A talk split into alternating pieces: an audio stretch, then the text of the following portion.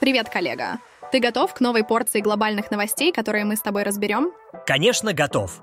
Какие у нас сегодня глобальные новости? Во-первых, мы обсудим прогноз политических рисков на 2024 год от Яна Бремера. Он предсказывает возможную политическую нестабильность в США из-за президентских выборов. Это может означать многое для мира, и я думаю, это стоит обсудить. А во-вторых, мы перенесемся в Запорожскую область Украины, где на линии фронта украинские солдаты сталкиваются с использованием российских FPV-дронов и другой техники. Это довольно серьезная ситуация, которую стоит обсудить. И, наконец, мы обсудим продолжающуюся борьбу в Иране с женщинами, которые не желают носить платки. В частности, рассмотрим историю Роя Хешмати, 23-летней женщины, которая была приговорена к тюремному заключению и ударам плетью. Это довольно трогательная история, которую стоит обсудить. Ого! Звучит как очень важная тема. Давай начнем.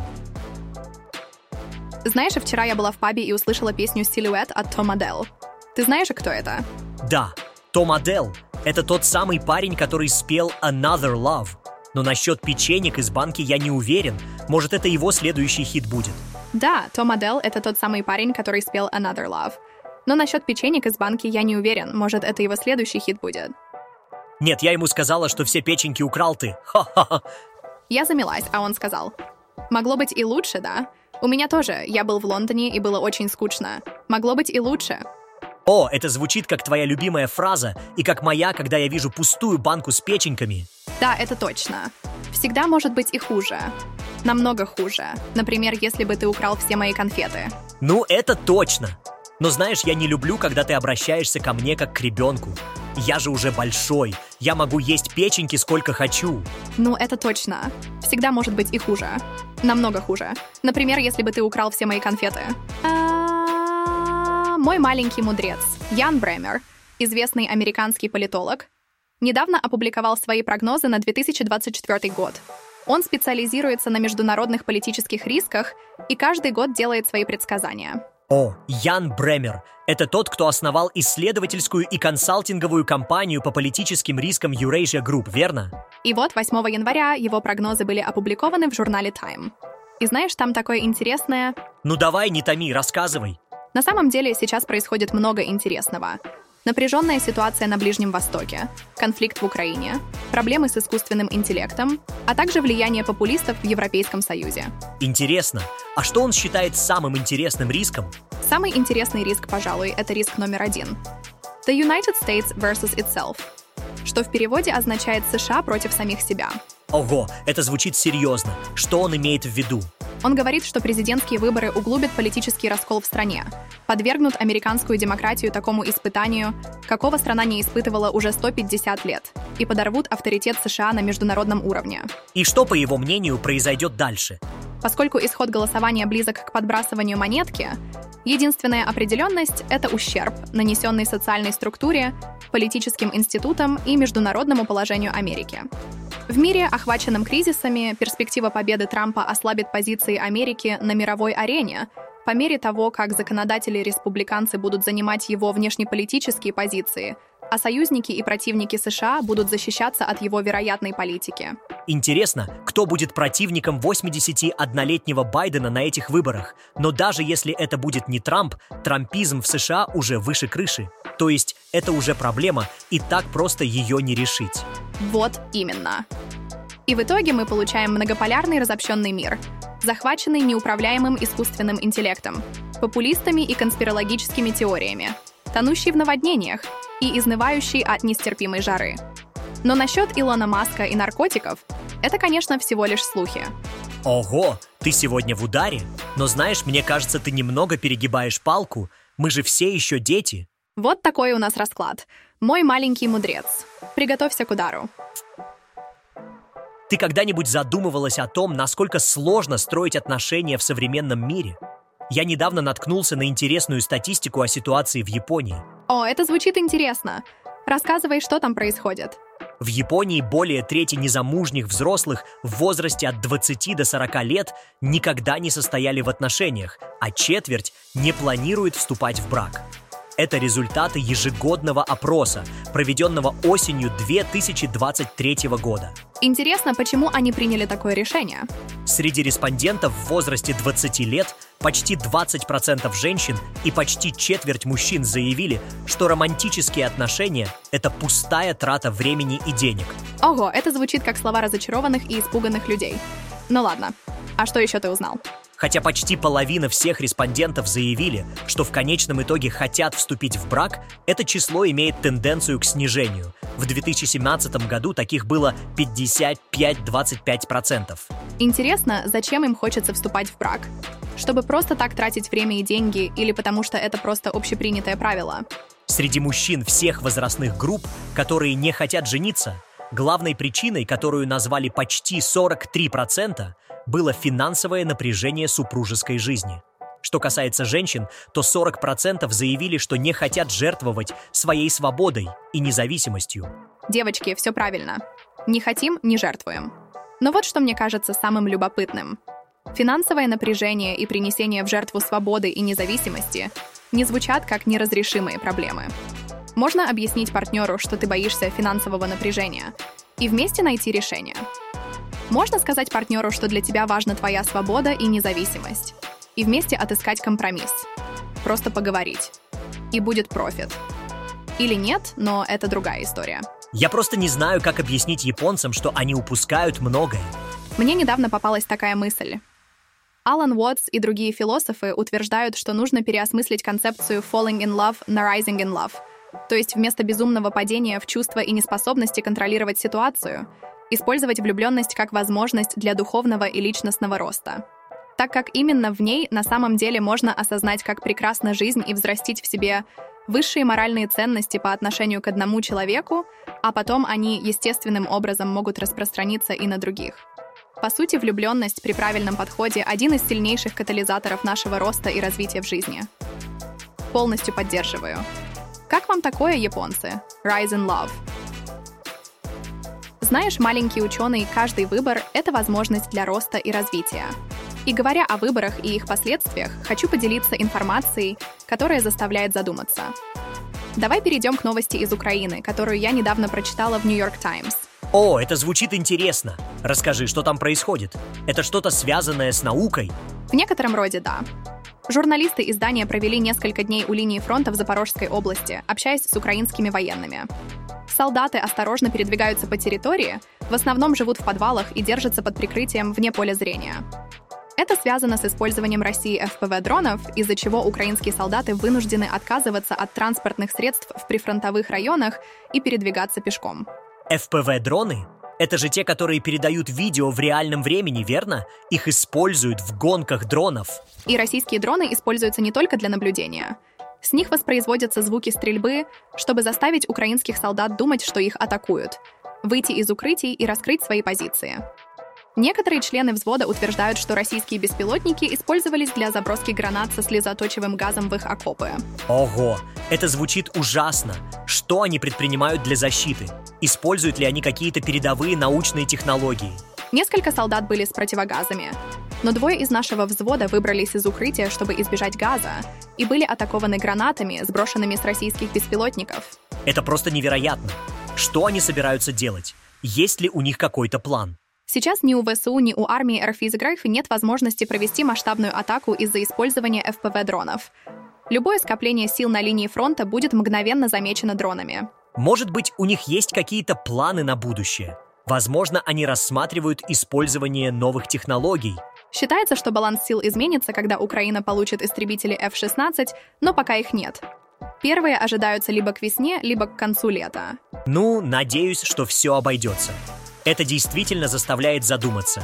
И, кстати, это доказывает, что наука и технологии могут быть использованы как во благо, так и во зло. Ты абсолютно прав, мой маленький ученый. Всегда помни об этом. Действительно тревожная ситуация с использованием дронов. Но, говоря о беспилотниках и военных расходах, я хочу обсудить еще одну новость, которая меня недавно потрясла. Ты слышал о скандале в Украине, связанном со схемами коррупции в Министерстве обороны? Да, я слышал об этом.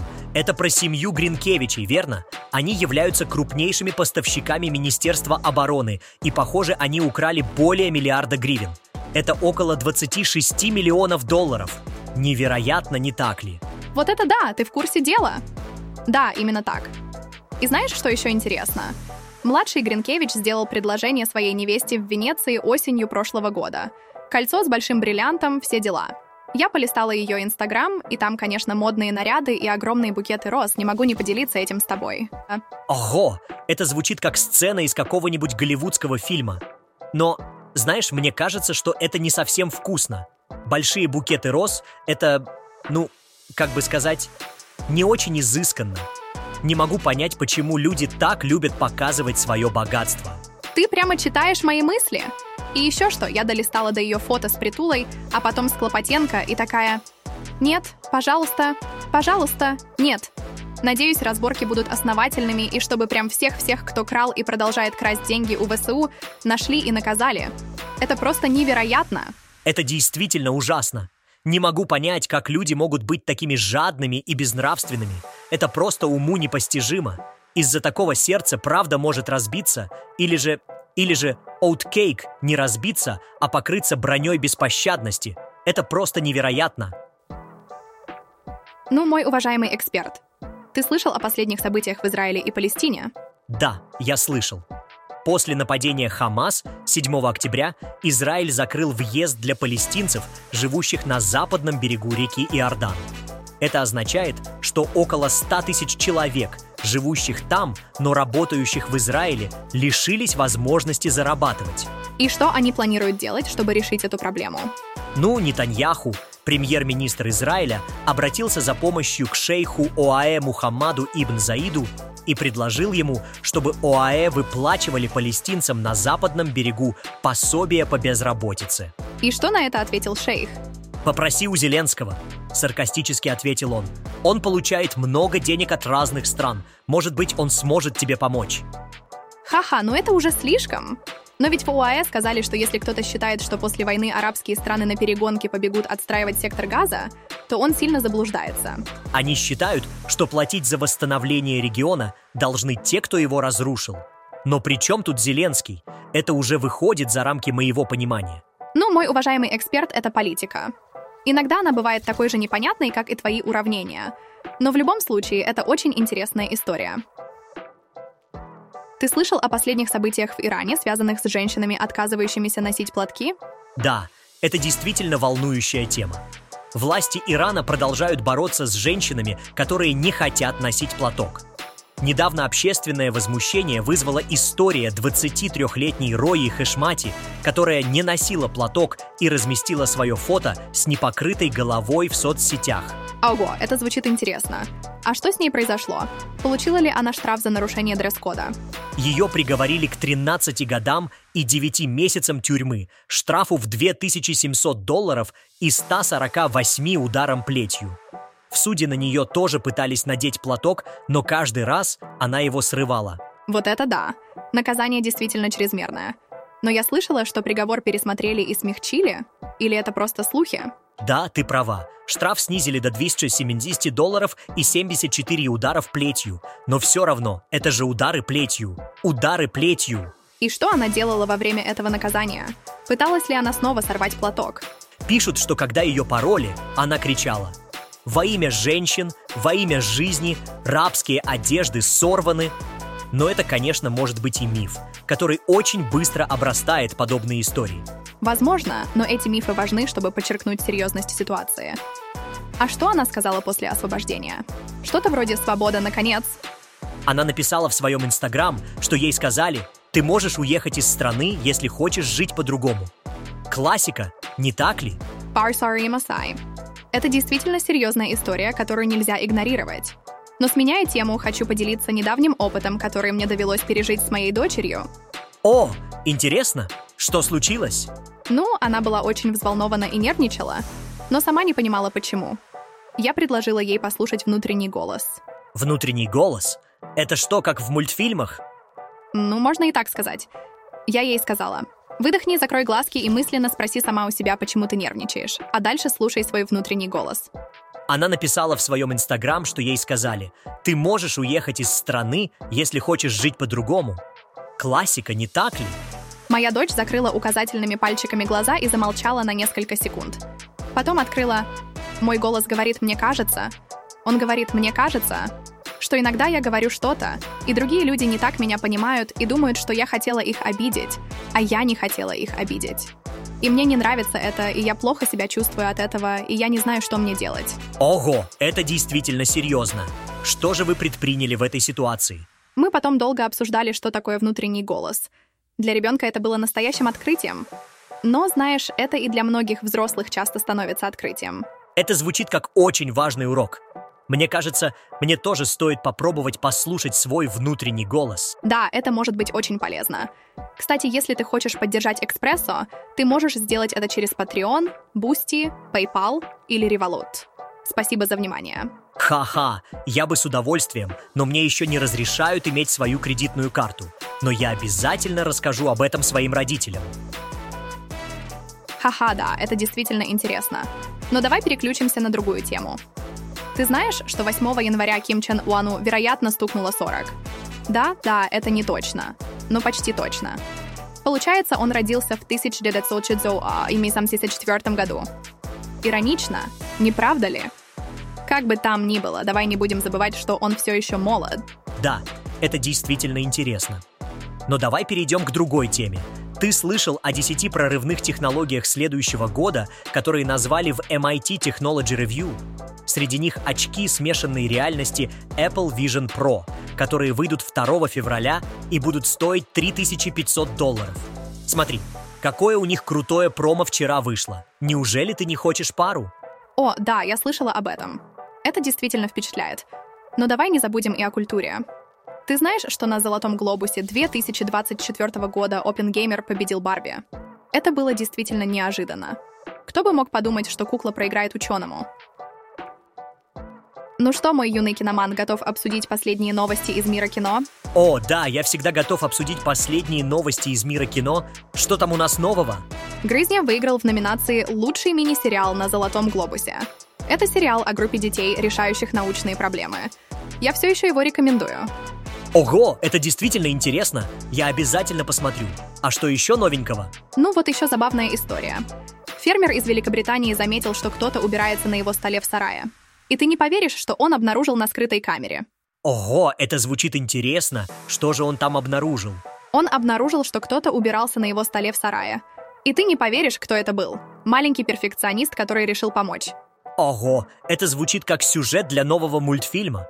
Может, мы его когда-нибудь увидим на большом экране? Итак, я наткнулась на одну картинку, которая стала лучшей вчерашнего вечера. Человек обещал себе в новом году вбежать так быстро в сетку-рабицу, чтобы выйти из нее в виде кубиков. Забавно, правда? Но вот вопрос, это обещание выполнимо? Ну, я думаю, это зависит от того, насколько быстро ты можешь бегать. Присылайте свои комментарии, вопросы, планы на брак на нашу почту. И не забудьте, что ваше мнение для нас очень важно. Спасибо за внимание.